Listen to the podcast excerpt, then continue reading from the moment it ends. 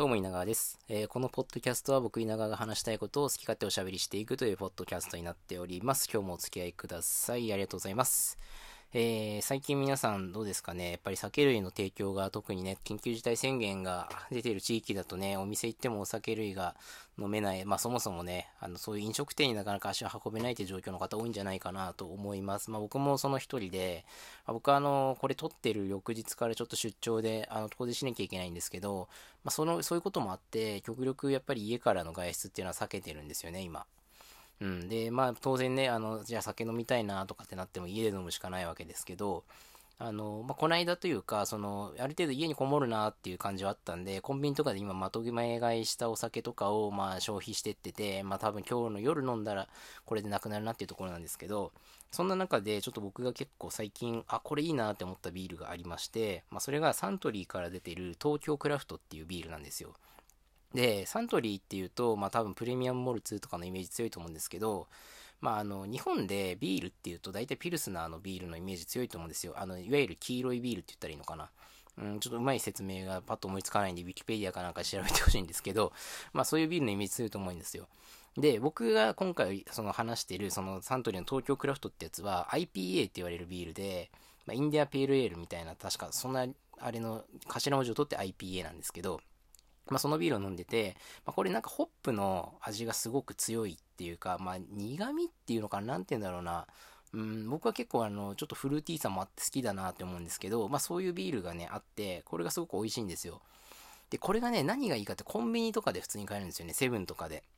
そうそうそう。まあなんか、例えば黒ビールとか、黒ビールって言われるよね。あの、なんだっけ、スタウトとかだったかな。まあちょっとごめんなさい。名前忘れましたけど、まあそういうビールとか、まああとはこういう IPA とか、そういういろんな、ビールって、ビールって一口に言ってもいろんな種類があって、まあそういう種類をなんか選びたいなって思うと、まあ結構例えば、その酒類が充実してる、まあお店、まあスーパーなのか、まああの、僕の知ってる限りだと、なんだろう、ビッグカメラの酒コーナーって結構充実してるんですけど、まあそういうところとか、まああとはもう本当に通販っていうかネットでなんか買うとかみたいなそういう方法を取らないとなかなかお目にかかれない種類のビールって結構多いと思うんですよ。まあ、でも、この海外とかに行くと結構普通にスーパーとか見せても、なんかあの結構いろんな種類並んでるんですよね。田舎のスーパーとか行ってもビールって言ってもピルスナーだけじゃなくていろんな種類のビールが並んでたりしますしね。あとね、台湾行った時なんかはね、なんかそのフルーツビールじゃないけど、なんかそういう風味のするビールみたいなのとか売ってましたね。うん、なんか何味を飲んだかは正直覚えてないんですけど、うん、でもなんか安かったですね。台湾のビールすごい安くて結構美味しかったですよ。水より安かったんで、あの、もし台湾行く機会あったら飲んでみてください。そうそうそう。そうなんですよ。で、そのね、その東京クラフトの話に戻るんですけど、まあこれ結構美味しくて、まあ、サントリーってね、僕プレモルのイメージ強くて、まあもともとプレモルも結構好きに飲んでたんですけど、このね、サントリーの東京クラフトっていうのが僕がね、こう家で飲むビールのレギュラー入りしそうな感じだなっていうところ、このところの話ですね。あんまりまとまりないんですけどね、そういうちょっとビールの話でした。まあ、聞いてる皆さんもですね、ぜひあの、僕におすすめのビールで、ビールね、ビールの話なんでビールに関してなんですけど、おすすめのビールとかがあればですね、教えていただきたいなと思います。ちなみに僕の中では第3のビールとか発泡酒はちょっとあの、まあ、あんまりおすすめしてほしくないなっていうところではあるんですね。あのね、発泡酒とかはなかなかね、あの、まあ、もしかしたら言われずに飲んだら分かんない、分かってないのかもしれないですけど、やっぱりなんか発泡酒だと思って飲んじゃうと、あんまり美味しくないんですよね。そう、なんか、だから、なんいつだっけな、昔仕事終わった時に、ビールを買っときて、買ってきてって言って、もら、買ってきてもらったことがあったんですよ。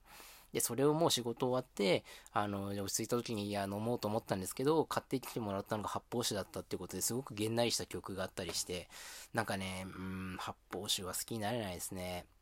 第3のビールっていうのもね、最近、この間、あの、そういうのいただく機会があって、あの、まあ、ちょっと飲んだんですけど、なんかやっぱビールと比べると味違いますよね。ビールに近いし、多分、本当に言われずにそれだけ飲んだら、ん？ビール？ん、ん、みたいな感じになるかもしれないんですけど、なんだろうな。なんかコクが足りないのか、喉越しが足りないのか、よくわかんないですけどね。うん、なんかビールとやっぱ違うなっていう感じがしますね。